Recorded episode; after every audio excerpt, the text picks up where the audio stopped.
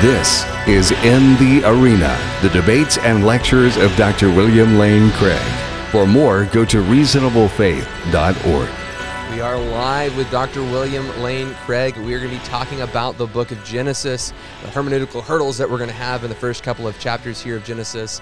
Uh, before we introduce Dr. Craig, uh, Michael, how are you doing, man? You excited? Uh, I'm excited, man. Yeah. I'm super excited about Dr. Craig. Read his books, watched his uh, interviews, podcasts, everything. Debates. So just yeah. super excited. I'm stoked. Uh, Dr. Craig, uh, tell us a little about yourself and your ministry before we dive into the topic so people who can familiarize themselves with you before we, we jump into the, the nitty gritties of Genesis. Sure. Great to be with you this morning. I'm a visiting scholar in philosophy at Talbot School of Theology and a professor of philosophy at Houston Baptist University.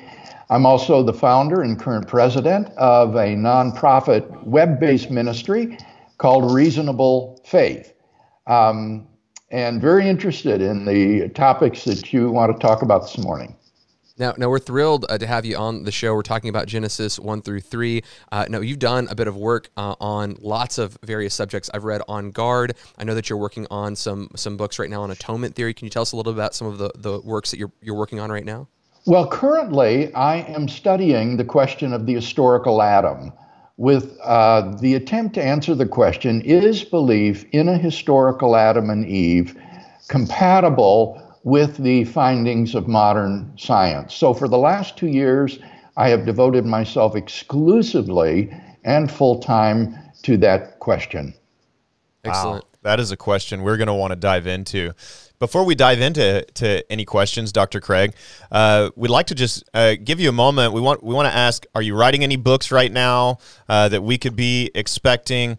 Are there any uh, conferences, events? I mean, obviously, there's coronavirus and craziness going on right now, but right. anything, any ways that we can connect with you uh, through book or anything that you're producing? Uh, well, in July, uh, this summer, Baylor University Press is releasing my most recent book, which is called Atonement and the Death of Christ. And it is a scholarly discussion of the biblical doctrine of the atonement, um, biblically, church historically, and philosophically. And so I'm really looking forward to the release of that book.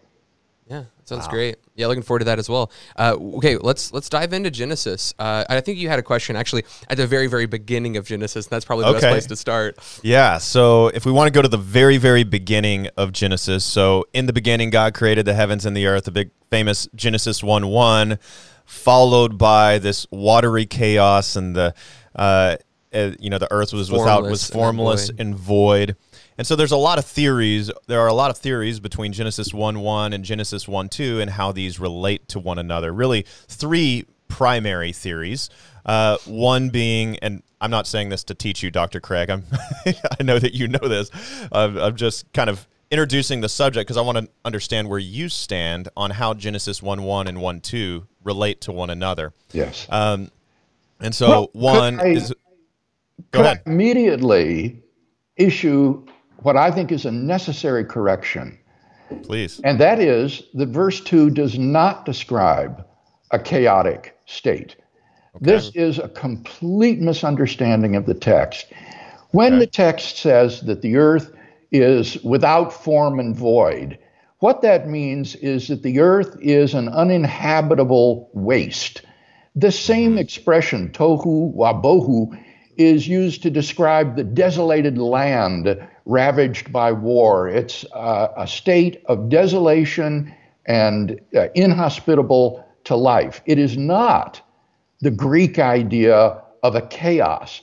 Quite the contrary. The way the uh, primordial ocean is described is that it has a surface uh, above which the Spirit of God is hovering. Below it is the dry, uh, the land that will eventually emerge and be the dry land. It is ordinary water that will eventually fill the streams and oceans and lakes and will fall from the sky as rain, and as such has the usual properties associated with water, such as liquidity, a certain specific density, uh, a certain surface tension, uh, and so on and so forth that ancient Israelites would have been familiar with. So, this is anything but a chaos. It is a highly ordered state. It is a dark uh, ocean of water. I think that if an Israelite reading this passage were to imagine it in his mind, it would be what an Israeli sailor would experience on a moonless night, uh, overcast out on the Mediterranean Sea, a dark ocean of water uh, that um, is the is precedes the emergence of the dry land and God's creation of life. So, so, so to, to the clarifying of that, you know, I've, I've heard people say that a lot of the the, the water language is, is in fact just that chaos language. Uh, like and that's in, in incorrect. Job, that's incorrect. So like like in the book of Revelation where where he says oh. like there's going to be no sea, there's going to be no water, like the, the, beast comes out of the the sea. That these kinds of this is imagery of chaos language, well, let, not necessarily Genesis, but like forward. Yeah, let's not draw in these okay. other books of the Bible. Uh, that would be bad hermeneutics to impose things okay. like Book of Revelation, written hundreds of years later by another right, right, right. other context upon the interpretation of Genesis. We need to understand Genesis um, within the context of the Pentateuch and against the background of ancient Near Eastern thought. For example, the myths of Mesopotamia and, and Egypt. And mm-hmm. many, many scholars have misunderstood Genesis 1 2 to be a reflection of a kind of primordial chaos associated, for example, with Egyptian myths, when in mm. fact it is utterly distinct from those myths in this regard, and as I say, describes an ordinary ocean filled with ordinary water that right. would eventually be in our lakes and oceans and, and rivers and fall from the sky. Okay. So then I think that partly answers one of the questions I was going to ask, which was Do you believe in a pre creation chaos theory? The idea that Genesis 1 2 actually chronologically precedes Genesis 1 1, where Genesis 1 1 describes sort of God ordering the universe, but then Genesis 1 2 describes the state of chaos that preceded that. What I'm hearing is no, you don't believe that that's, theory. You're right. I think that's quite a mistake. Further confirmation of my claim would be the fact that the flood returns the earth to its primordial condition. Um, mm-hmm. And the flood is clearly not a chaos in the Greek right. sense. It has a surface. There are there's a boat, an ark floating on top of it. It's covering the mountains. Uh, there are clouds above that give rain, birds flying in the air. The the return of the earth to its primordial condition in the flood is definitely not a return to some kind of chaos. Right. Okay. So uh, now I know that you believe in an old Earth, not a not a Earth that's you know six, six or ten thousand years old, right? That yes. that it is like the scientists say, um, millions and you know universe billions of years old, and yes. and so how do how do you fit that into the Genesis account? Wow. Well, I mean, that's the $64,000 question, isn't it? Here, I think, Michael, there are two distinct questions that must be treated independently and separately. The first is the hermeneutical question mm-hmm. What does Genesis 1 teach? The second is the scientific question. Having arrived at our interpretation of Genesis, is this compatible with the deliverances of modern science? And those are two quite distinct questions. And we mustn't allow modern science to guide our interpretation of Genesis 1. We need to adopt a hermeneutical approach to this chapter and the following chapters that reads them in the original context in which their author and audience would have understood them and not try to impose or read modern science into them. So your question good... is, is a bit premature. Um, mm-hmm. But uh, well, we can unfold that perhaps as we But- talk. Well, let's Yeah, let's we could let's do take, that, or- let's do that. Let's do the the genesis, the the hermeneutic. Let's tackle the hermeneutic of it, uh, and then we'll talk about some science, and we'll see how those things fold up uh, towards the end. I, I like the the trajectory of the way that that question was Good. framed. Let, let's talk about the, the hermeneutical style of the Book of Genesis. There seems to be some some pretty difficult things as far as my reading of Genesis uh, that don't seem to to to line up. Uh, they don't make a whole lot of sense if I take a literal reading. Uh, for example, it seems as if the sun was created on day four. Yeah. But a day is as the Earth revolves around the sun, right? So, or a, a day. The, the Earth doesn't revolve around the sun in a day. The, the Earth's rotation around the sun. So how does how does the Earth's rotation of, a- of a day work when the sun wasn't created yet? Uh, how, how does um, uh, in Genesis, uh, it, it seems as if uh, in chapter one, God creates all of the beasts and then creates man. But then in Genesis two, man's Right. in the garden and then he creates these beasts. And then uh, Genesis two says there's no like herbs or or uh, uh, plants of the field. There's no vegetation. But then in Genesis one, he says he created all the vegetation. So, so how does this stuff work? How are we supposed to approach the hermeneutics of Genesis? Is it absolutely literal, or is there some more kind of poetic, prophetic sort yeah. of language taking place? I think you are absolutely correct in noticing those problems and thinking that those ought to be clues to us that this is a type of literature that is not meant to be read as a literal historical account. I think that when we compare um, Genesis 1 to 11, the so called primeval history, um, with the literature of the ancient Near East, what we discover is that Genesis 1 to 11 exhibits many of the traits that are characteristic of what folklorists call myth.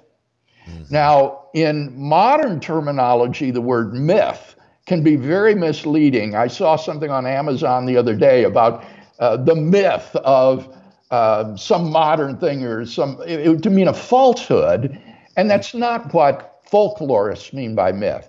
Rather, a myth is a sacred, traditional narrative which establishes the foundations and identity of the culture which embraces it in primordial events of the distant past. Hmm. And I think when you look at Genesis 1 to 11 in this light, that it is very plausible to say that this literature belongs to the genre of myth in the folklorist's sense. There's an important caveat, however. The primeval narratives of Genesis 1 to 11 are not just unordered narratives, they are ordered by a series of genealogies that are like the backbone of the primeval narratives and turn it into a primeval history.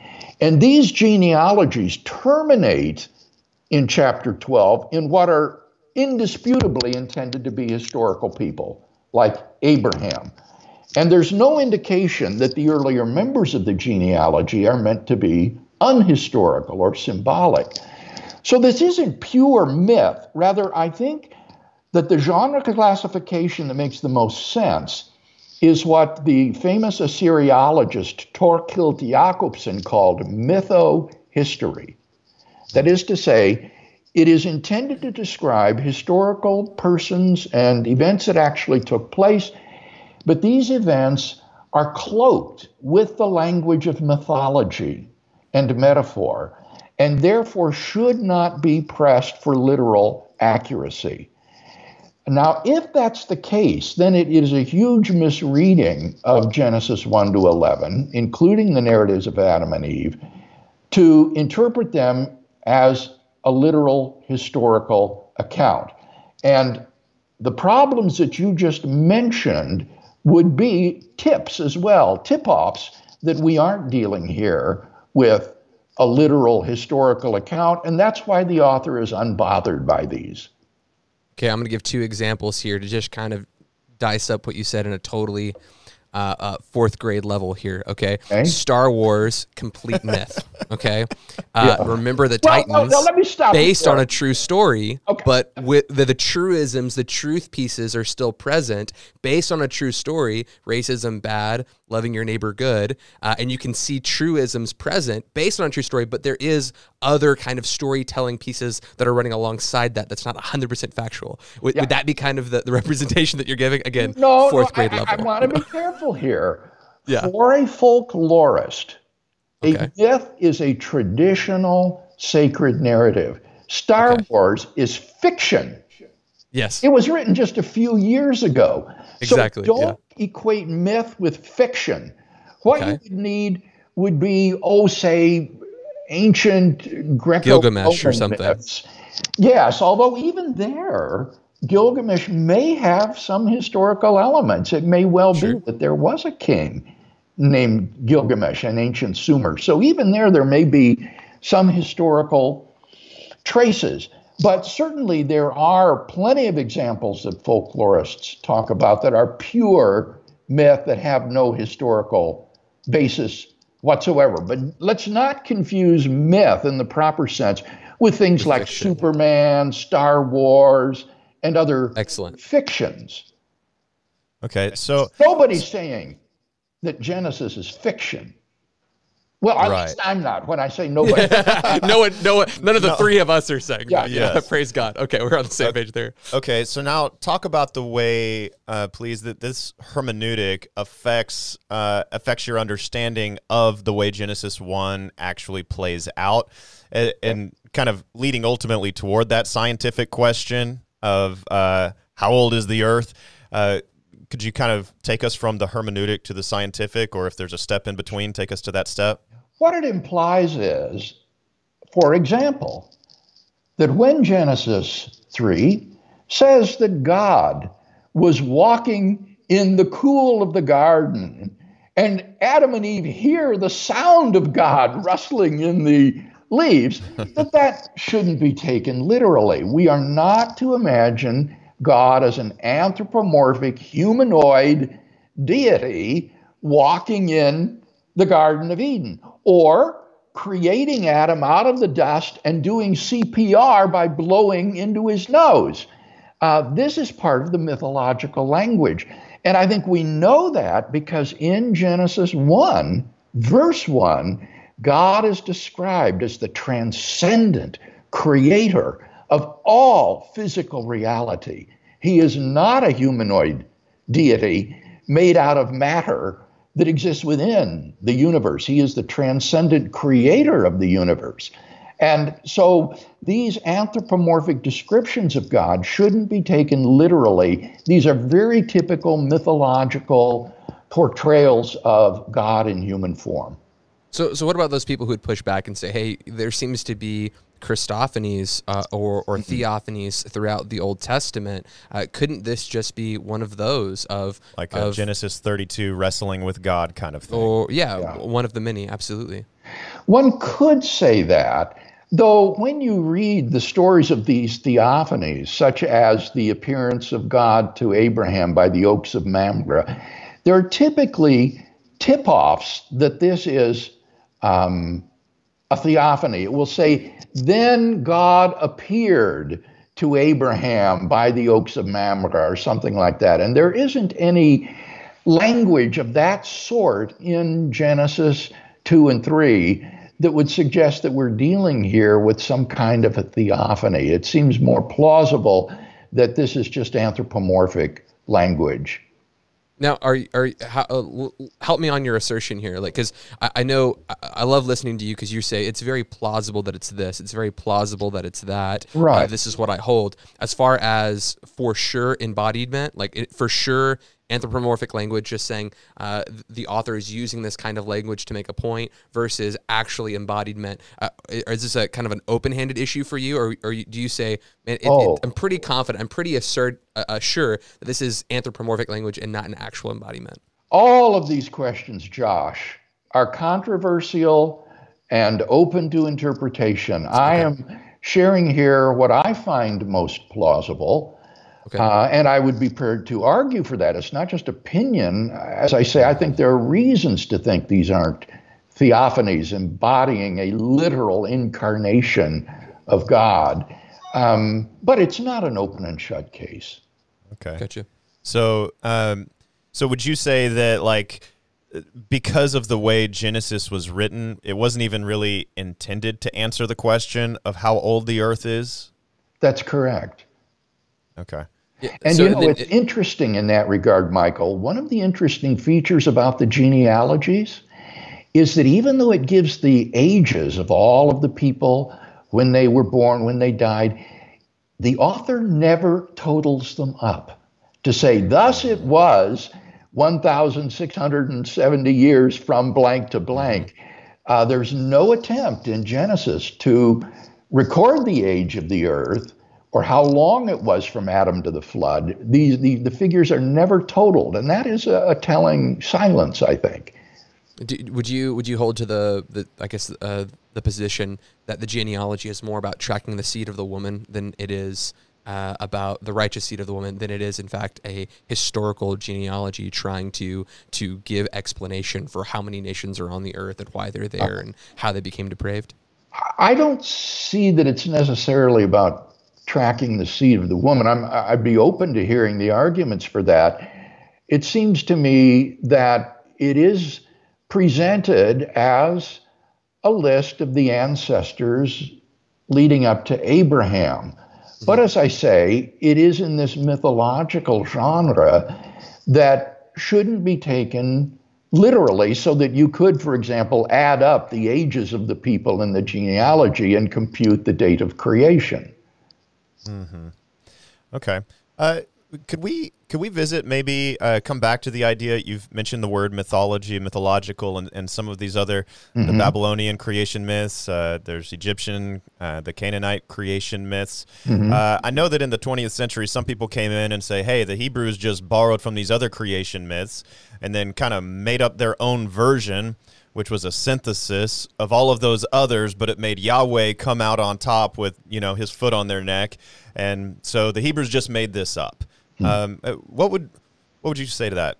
Uh, that objection? I would say that that is not the consensus of scholarship today. Shortly after George Smith uh, discovered the cuneiform text of the Epic of Gilgamesh around 1872, there was for several decades a period that has been described as pan Babylonianism, where mm. these Babylonian myths were taken to explain everything. Uh, the Old Testament, even Greco Roman mythology was interpreted as being an expression of Babylonian mythology. And that overenthusiasm on the part of scholars was soon tempered. And it is, I think, safe to say today that um, most scholars would see very little borrowing from the author of Genesis, from the myths of ancient Egypt and Mesopotamia. Okay, so we're, we're talking about like we, we've got this this myth piece, we've got this um, you know, we're, we're, looking at the the allegories in which the author is using to make uh, make points. So it, you even said it yourself that, that maybe even the genealogies don't give us a linear timeline. So how, how do you work the old Earth creation piece into that? We we have some science data that says the Earth is really really old. Uh, yes. Uh, and then we've got uh, some other data as as far as the Book of Genesis that says this might be allegorical. So how do we how do we begin to mesh those two pieces yeah. together? Did well, now, Genesis be, happen? Go ahead. I, I want to be careful again here, Josh. It's okay. not allegory it would be myth. And myth, those, yes, again, sir. are different literary categories. Uh, we just need to be really careful here sure, about our literary categories. So you're now switching over to the scientific question. I would mm-hmm. say the answer to the hermeneutical question is that we're dealing here with mytho history that doesn't tell us how old the Earth is. So we turn to modern science, to astrophysics and geology and so forth to discover how old the Earth is uh, and the universe. And we find that the Earth is probably uh, billions of years old, and the universe came into being around uh, 13.8 billion years ago in the Big Bang. And so I think those are the dates that um, are given to us by modern science and that I accept. Okay. So, um, how do you decide between if it's kind of this mytho history? Mm-hmm. I can imagine somebody coming from a young Earth perspective saying, well, then it then it feels like you get to pick and choose which part is myth and which part is history, and yes. then you might push too far and say, well, Adam and Eve aren't real, the fall isn't mm. real, um, original sin goes down original, the drain, right? Original yeah. sin goes down the drain, and so uh, in answering that question, I think this does come back to the hermeneutic of how do we decide between which part is understood to be mythical and which part is understood to be historical. That's again a really difficult question to answer.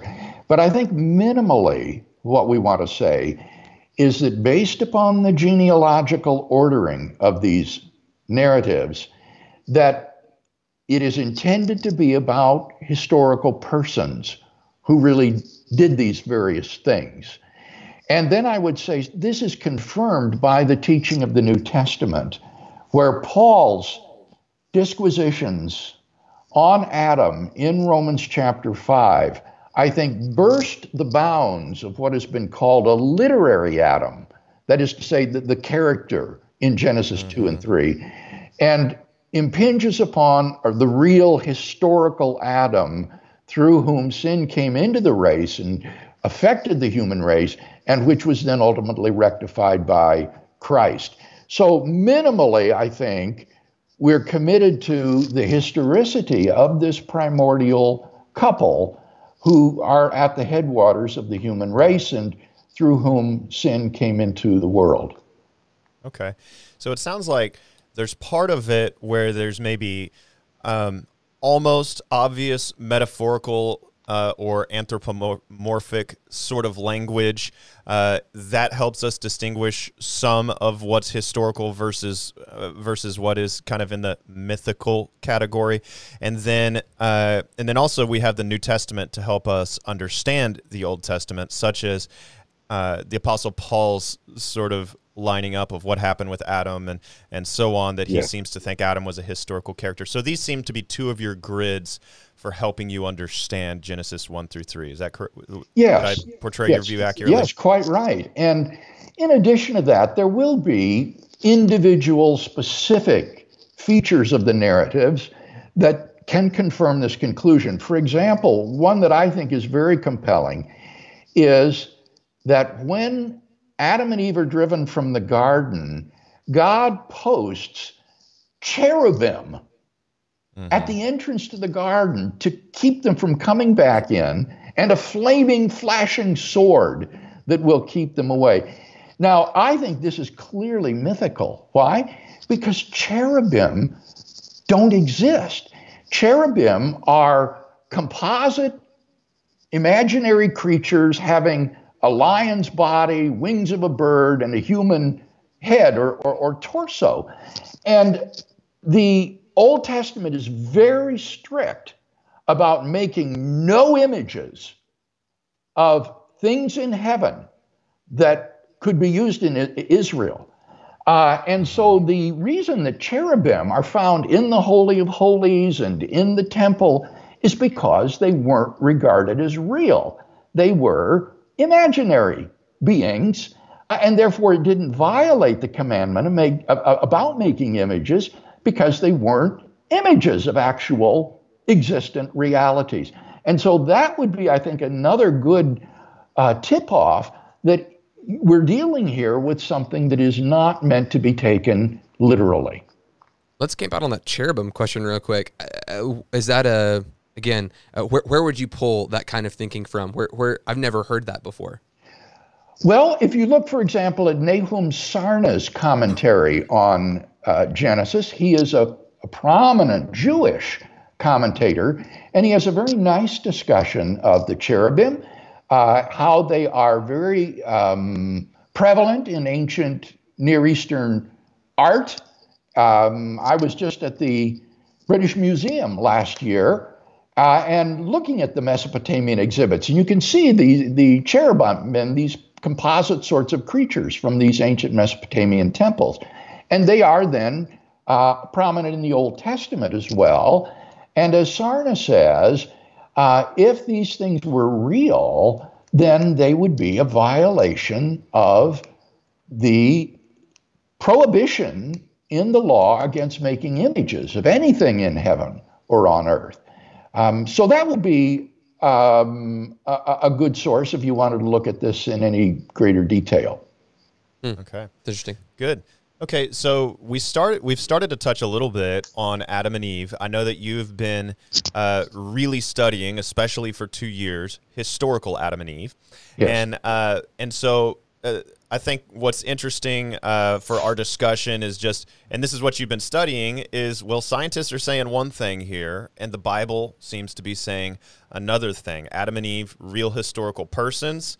On the other hand, science is telling us that man originated, you know, 130 to maybe 200,000 years ago. There wasn't really an Adam and Eve. They kind of were separated by a large geographical distance, started in Africa, not Mesopotamia.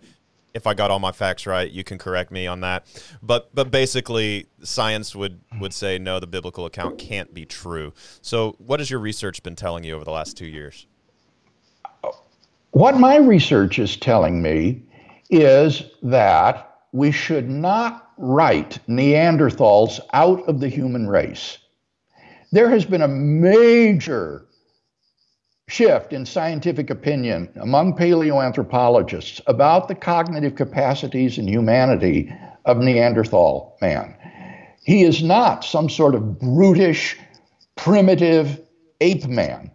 Rather, he had a brain capacity comparable to Homo sapiens, even larger than Homo sapiens, and he exhibited modern behaviors comparable to those exhibited by Homo sapiens. Just a couple weeks ago, they found a piece of string in France in a cave that is associated with Neanderthal remains, which is made out of the fibers of the inner lining of bark from a gymnosperm tree. The fibers were twisted in a clockwise direction. Then three of the strands were quist- twisted in a counterclockwise direction to make this piece of string.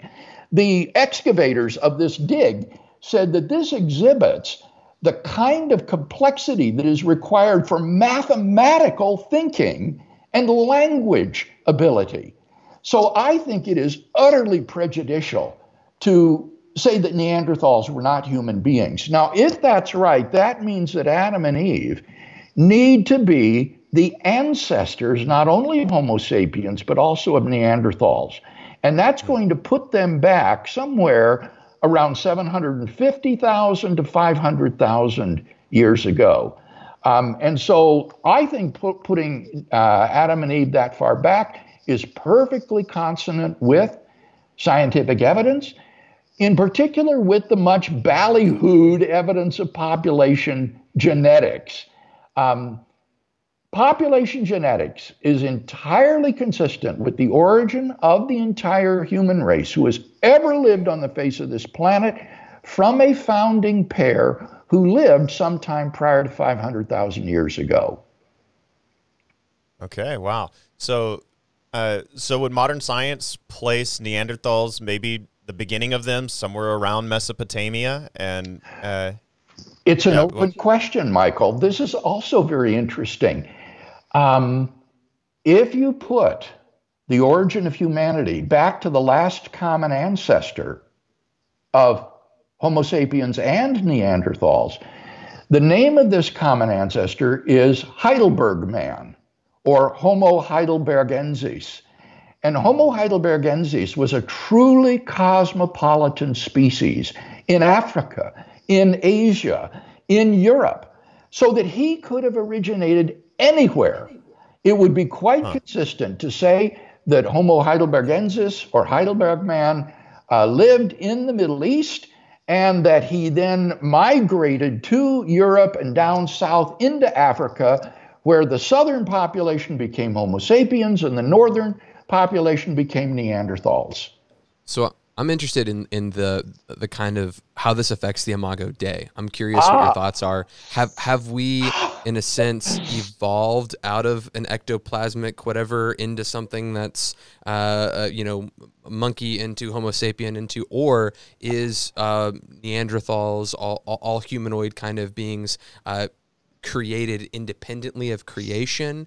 Uh, how, how, does this affect the Imago Dei, I, the way I that we're, just, we're, looking at this? I just finished the chapter in my book on the historical Adam dealing with this oh. question. And I think that my identification of Adam as belonging to Homo heidelbergensis implies that Neanderthals and Homo sapiens alike are created in the image of God. Okay. And are therefore people for whom Christ died. So I believe that we may well see Neanderthals in heaven among the this risen is saints be fascinating. when we go there. exactly. Uh, and when you look at the morphological or facial features of Heidelberg man and Neanderthal, well, as one paleoanthropologist has said, if you were to dress them up in a three piece suit uh, and have him walk into a New York subway, he would not have aroused any just, sort of special interest. And, and, I don't think that's a commentary just on the indifference of New Yorkers. Uh, make a good Geico commercial. that these folks are within what we would say are, are uh, anatomically similar human beings. Okay, so Imago Dei, the, the image of God, then in your mind, doesn't necessarily have so much to do with what shape was your skull, right. and more to do with our vocation before God, which no, is to rule the earth. No, I thank you okay. for raising that, Michael. I reject the vocational interpretation okay. of the image of God. I think this is almost demonstrably wrong, and I discuss Richard Middleton's work in my uh, book. I would argue that the image of God has to do with some sort of substantial or ontological resemblance of human beings to God. Obviously, not a physical resemblance, as you say, but rather a resemblance to God in that, like God, we are persons. That is to say, we are rational, self conscious, free individuals who are able to make mm-hmm. morally significant choices. And even the vocational interpretation presupposes such an ontological resemblance because, in order to carry out the vocation of being God's representatives and royal um, um, underlings on this planet, you would have to have the properties of personhood and personal agency. Right. Okay. So, would you say that you would exclude the vocational definition of the image of God, or more just you wouldn't limit it to that? What I would say is that it is an implication of the image of God, that God has created human beings to resemble Him, and that they are finite persons resembling God, and therefore capable of carrying out the divine vocation that God gave to man when He created uh, them on this planet. Okay, what about those who say that, um, you know, in in the wedding of Canaan, right? Jesus shows up and he doesn't turn water into grape juice; he turns it into wine, right? Or Adam and Eve, they're in the garden. Uh, God doesn't create them as uh, a, a, fetus, right? They don't. He doesn't create them oh. as a as a toddler. He, in fact, yeah. he creates them as a, as a, fully developed man. What if the Earth, and I'm just using um, argumentations, the, the conscious objector who's out there. What if this new Earth creation was created old? Uh, and science is pointing us to an old earth because God created it mm. mature in the same way He created mature wine and not grape juice. Yeah. I would agree with many young earth creationists that we ought to resist theories that appeal to apparent age because it's deceptive of God and it makes rational exploration of the cosmos impossible. I mean, that sort of appeal is consistent with saying that the world was created five minutes ago with built in appearances of age. Uh, and there would be no way to assess such a theory. So even, even young earthers, I think, are quite uh, resistant to the idea that we ought to think of uh, creation in terms of apparent age. Gotcha. Okay, okay I want to I want to come back to the image of God discussion for a moment. Uh, what would you say if somebody was uh, was to respond to you, Dr. Craig, by saying, "Well, when we talk about consciousness and rational thought, and uh, I, I, can't remember exactly all the list of, free will. of things." Free will. Mm-hmm. Okay, what if somebody said, "Well, hey, Satan had a free will. He rebelled against oh. God, and um, you know, and he has a, a lot of characteristics of personhood. Okay, yes. so Revelation 12, he has fury. He yeah. can take people captive to do his will, etc. So, uh, so somebody might say, well, so it seems like the real difference is our vocation. We're to rule the earth like God rules the earth. So, oh no, no, no. I, I, well, I would say that there are persons who are not human persons. Mm-hmm. There are angels. They are mm-hmm. persons, but they're not human persons. Indeed, in Genesis 1, God says, Let us make man in our image. And he may well be speaking there to the angelic court. Um, so Satan is certainly a person, but he's not a human person. In order to be a human person, you have to have an anatomically human body, one that is similar in its DNA to our body. So if there are, for example, extraterrestrials like Klingons, uh, they are persons, but they're not human persons. Gotcha, and then that would explain uh, Christ died for human persons, not just persons in general. Yeah, Uh, and this, this, in yes. talking about the Imago Dei, this kind of leads me into uh, a second uh, part of our discussion in talking about Genesis. There's a uh, a very controversial text where God says, "Let us make man in our own image," uh, and, and, I believe I've heard you talk about this as a Trinitarian uh, uh, conversation with within your debates, do you think it's plausible that this may be a divine council scene, or oh, are you more inclined to think that this is uh, a, a, Trinity present? I think that there are a number of options. Uh, I, I think it's probably implausible to read the later doctrine of the Trinity back into this text. As I said okay. earlier, when you spoke about the book of Revelation, we shouldn't impose later documents or doctrines on these texts. I think a plausible interpretation could be that it's a sort of self exhortation on God's part. Let us do this. Um, or perhaps a plural of majesty. But I think it's also plausible that he is speaking to the angelic court. Um, so that's an open issue that is probably irresolvable with any sort of confidence. We need to just simply list the alternatives um, and and leave it, I think, a fairly open question.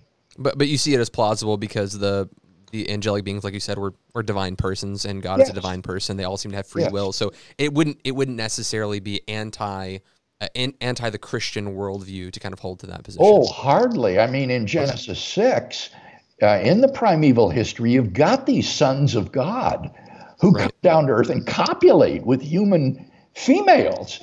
So you got these figures already in the primeval history as well as elsewhere in in the Old Testament.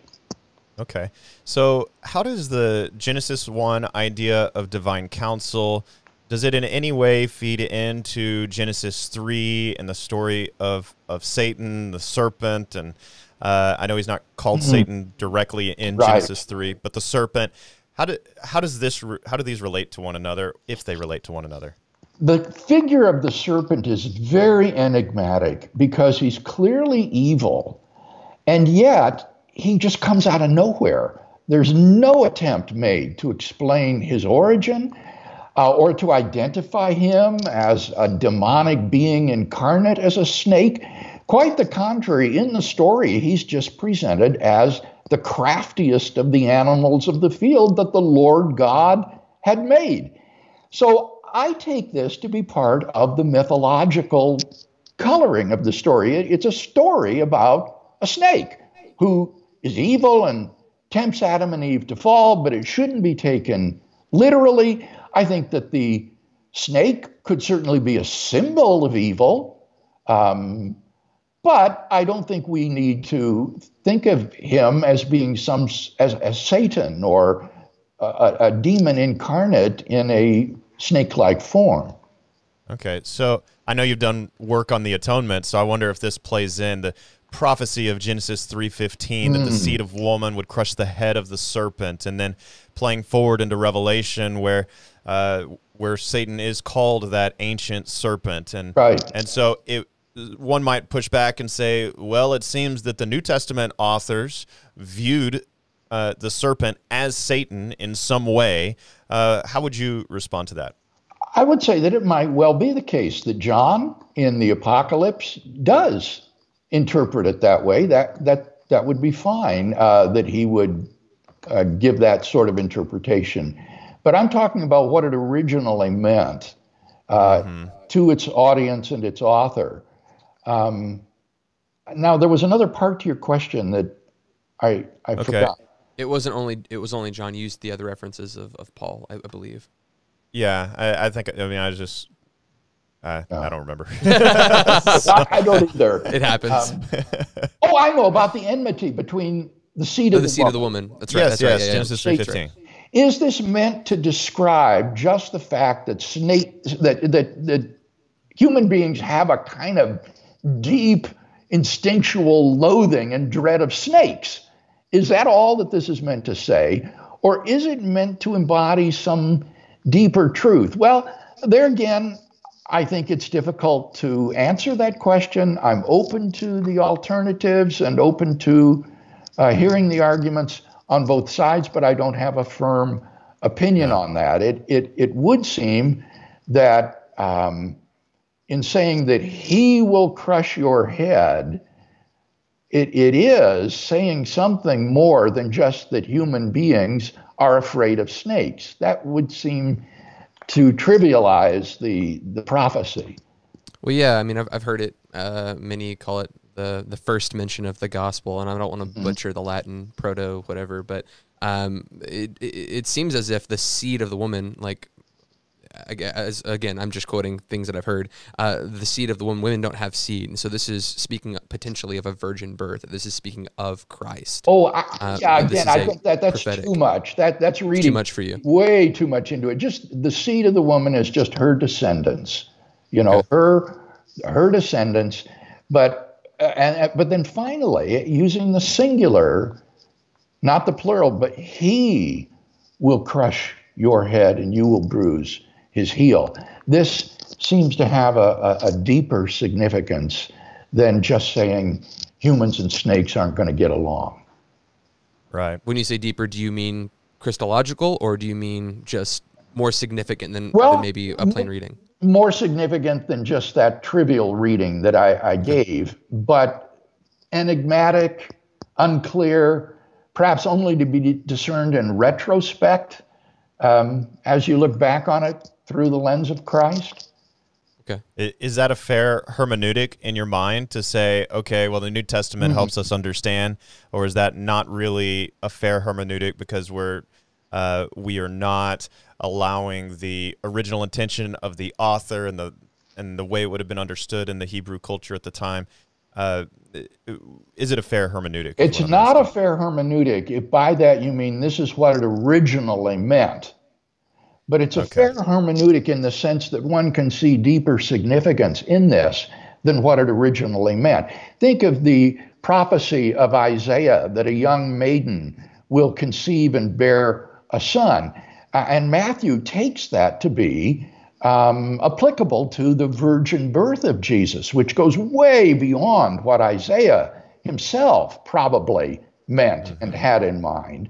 But this is typical of Jewish exegesis, is to see these deeper layers of meaning, these uh, deep theological truths um, that weren't seen necessarily by those who originally wrote them and and read them.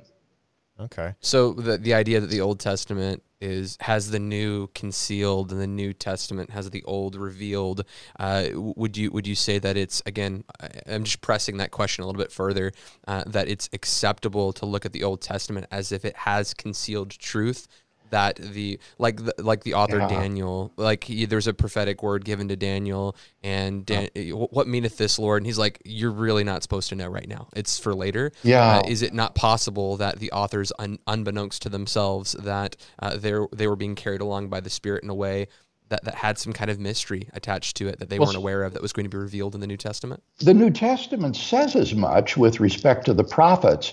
I would just be very, very cautious about applying it here to these primeval narratives.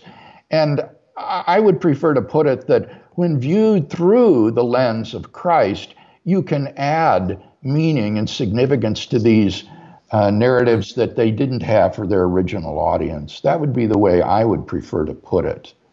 Excellent. Okay. Now, now, Dr. Craig, it seems that you would allow for some measure of evolution, uh, given that you've said uh, that I, I've heard you give three kind of stages of human development, uh, if you want to call it human development, uh, of the development of those made in the image of God. I There you can't go. remember what the first one was, but then it was Neanderthal and then Homo sapien. Right. So it seems that you would ag- allow for some degree of evolution, but then the fact that you believe in a historical Adam and Eve would suggest to me that you believe the Genesis account that they uh, that they were directly created from go- by God, not sort of evolving from apes or something like that. Uh, am I representing your view accurately?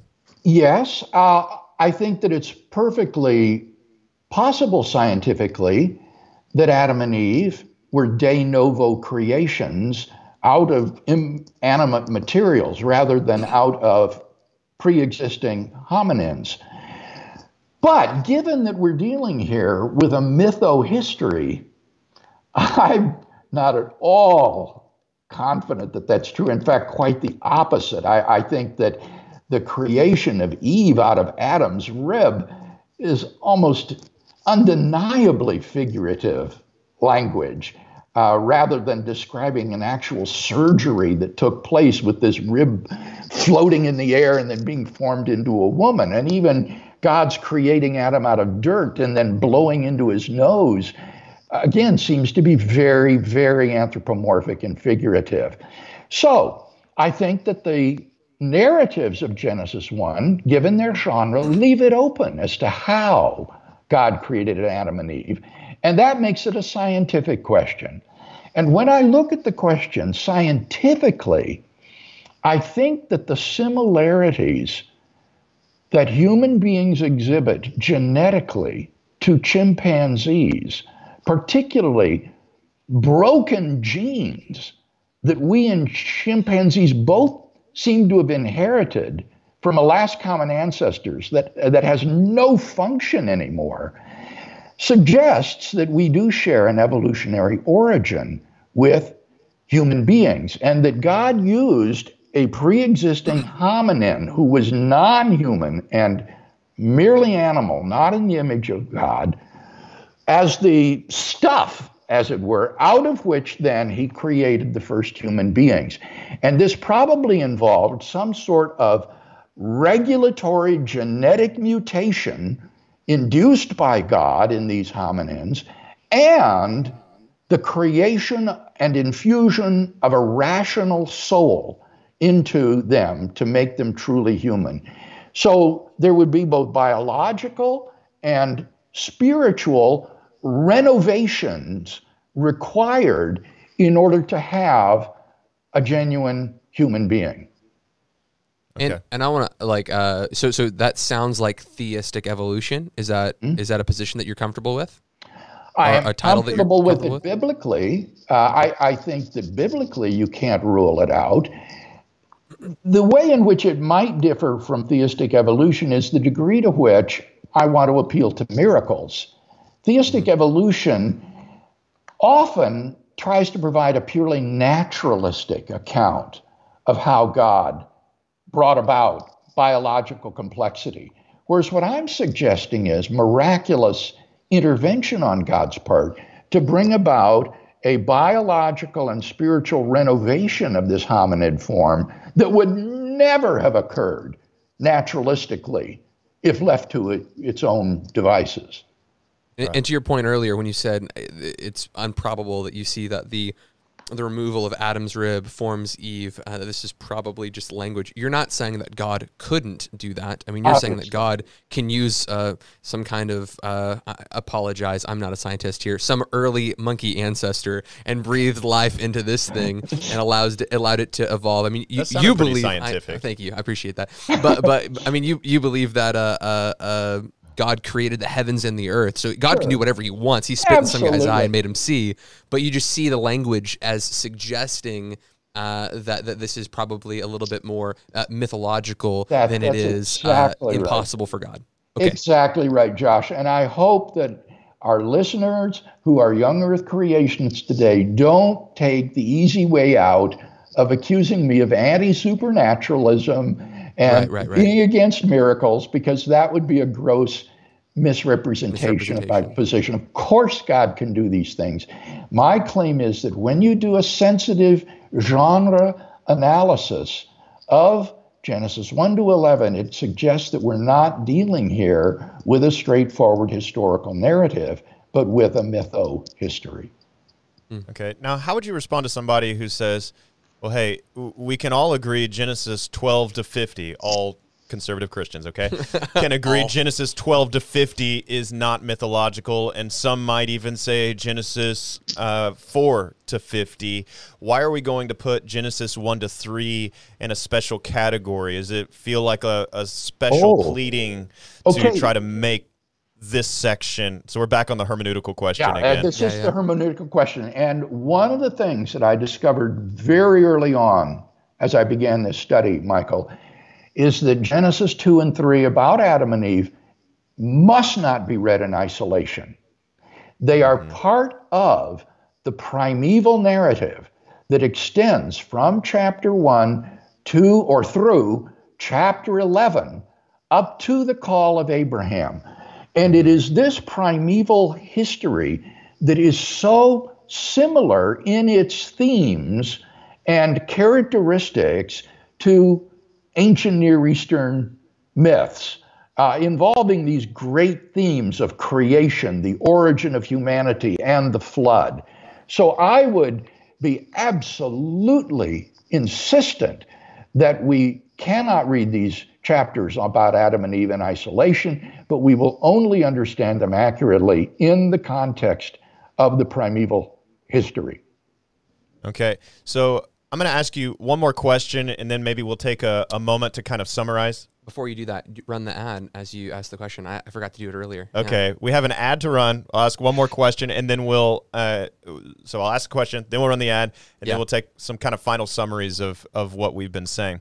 So the the question I, I want to uh, ask Dr. Craig uh, has more to do with how young Earth creationists, old Earth creationists, theistic evolution, etc how we should interact with one another. Um, just uh, because I can see even in the comments section, there's some that disagree with you, some that agree with you. And so, how, how can we come into line as Christians? And so, I just want to speak more on the practical side. Answer that right after we get a word from our sponsor. So, just hold the thought there and we'll, uh, we'll wrap that up.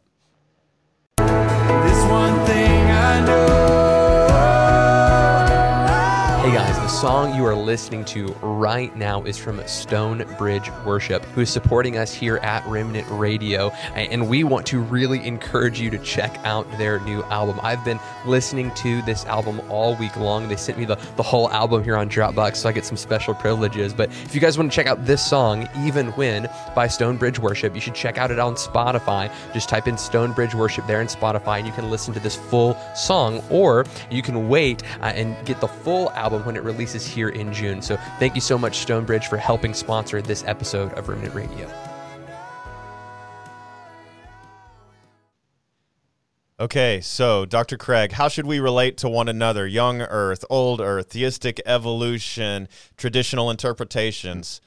I think we need to recognize that these are controversial and difficult questions, and therefore to be charitable and uh, tolerant of one another. There are good, faithful, Bible believing Christians who hold to a diversity of views. And in our churches, I think we need to make room for all of these uh, different perspectives and should not be impugning the spirituality or the faithfulness of those who disagree with us. Amen. And Amen. I want to just add a note on this. For me, this has not been some frivolous academic exercise. This has been a personal struggle that has involved real anguish as I've lain awake at night thinking about these things, trying to come to some sort of understanding of these. Um, I remarked to my friend and colleague Joshua Swamidass the other day that for him it seemed to be fun and really enjoyable to thrash out these alternatives, whereas for me, this is agonizing. I really agonize over these issues and these questions. So uh, I would just plead with those who disagree with me to understand that I am I am trying my best as a biblically faithful Christian to make sense of these very difficult uh, narratives. Amen. That's great. That's awesome.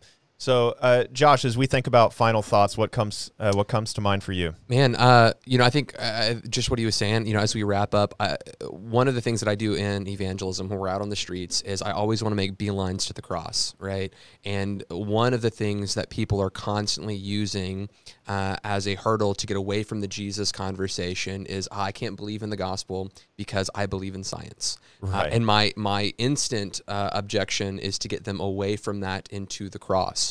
So they'll say, hey, I believe in evolution. That's not possible. And even though I would certainly say that I'm undecided on this, I'll open up the book of Genesis and say, God spoke to the earth and told the earth to bring forth living creatures. And it's like, does that sound like evolution to you? And they go, yeah, it kind of does. And it's like, great, let's get to Jesus. And we'll just, we'll just get, we'll get away from that as quick as possible so that we can get to the gospel. And I think that when Christians realize that we don't have to have a very specific, narrow view of this so that we can get people to Jesus, I think that's a, it's a very important tactic. Uh, not a tactic. It's it's something that as Christians we need to keep the essential things the essential things and realize, uh, like like Dr. Craig said, when it comes to text of Genesis uh, one through three that have a lot of, of, mystery and a lot of hard hermeneutical uh, perspectives and varying views throughout history and in the church at large today. Uh, we need to be a little bit more gracious uh, with those texts. Absolutely, yeah, totally in agreement with that. And Dr. Craig, we appreciate your your humility and and to give us a even you giving us a little bit of a glimpse of the way you've struggled through this oh. issue. Um, I, I think it's important for everybody to understand, and and this is just kind of how we operate on this show is uh, on issues that are controversial like this, we we do we, we try to approach them with a humility. So, young earthers, old earthers, all of our viewers, uh, let's love Jesus together. Amen. That's yeah. what this is all about. And I and I think the bottom line for me, and I think for for all of us, is uh, with regard to the scriptures, is that the scripture, regardless of how we interpret some of the controversial texts, at the end of the day, is it my authority for living? When I read the scripture, am I reading what God is saying to me, or am I just reading what people thought about God? No, good. I'm reading what God is saying to me through the scripture, regardless of how I categorize this genre or whatever. And so I'm hearing Dr. Craig, that, that that's your bottom line. Even though you, yes. you've come to some carefully formulated thoughts on the book of Genesis, you see it as just as authoritative authoritative as, say, a young earther. And so oh, I, I, I, appreciate your humility, and I and I think we're all in agreement on this bottom line. I think that helps us uh, walk in unity. I would like to just say one last thing, and that is Please. that when Josh points people to Jesus, he can do so in confidence that in the Gospels we are dealing with historical biographies of the man Jesus of Nazareth. Right. People fear, oh, this is a slippery slope. If you say this about the primeval history, what about the Gospels and the life of Jesus? Isn't that mythological? And I feel so good to know that that mythological hermeneutic for the Gospels was tried in the late 19th century and utterly, utterly failed. During the 20th century, it was discovered among New Testament scholars that the proper interpretive framework for Jesus of Nazareth is not pagan mythology, but rather first century Palestinian Judaism. And read against that background, the Gospels emerge as very credible historical documents. So our faith is grounded in Jesus and his resurrection, and that is Amen. not shaken by anything that I've said today about the genre of Genesis 1 to 11. For more, go to reasonablefaith.org.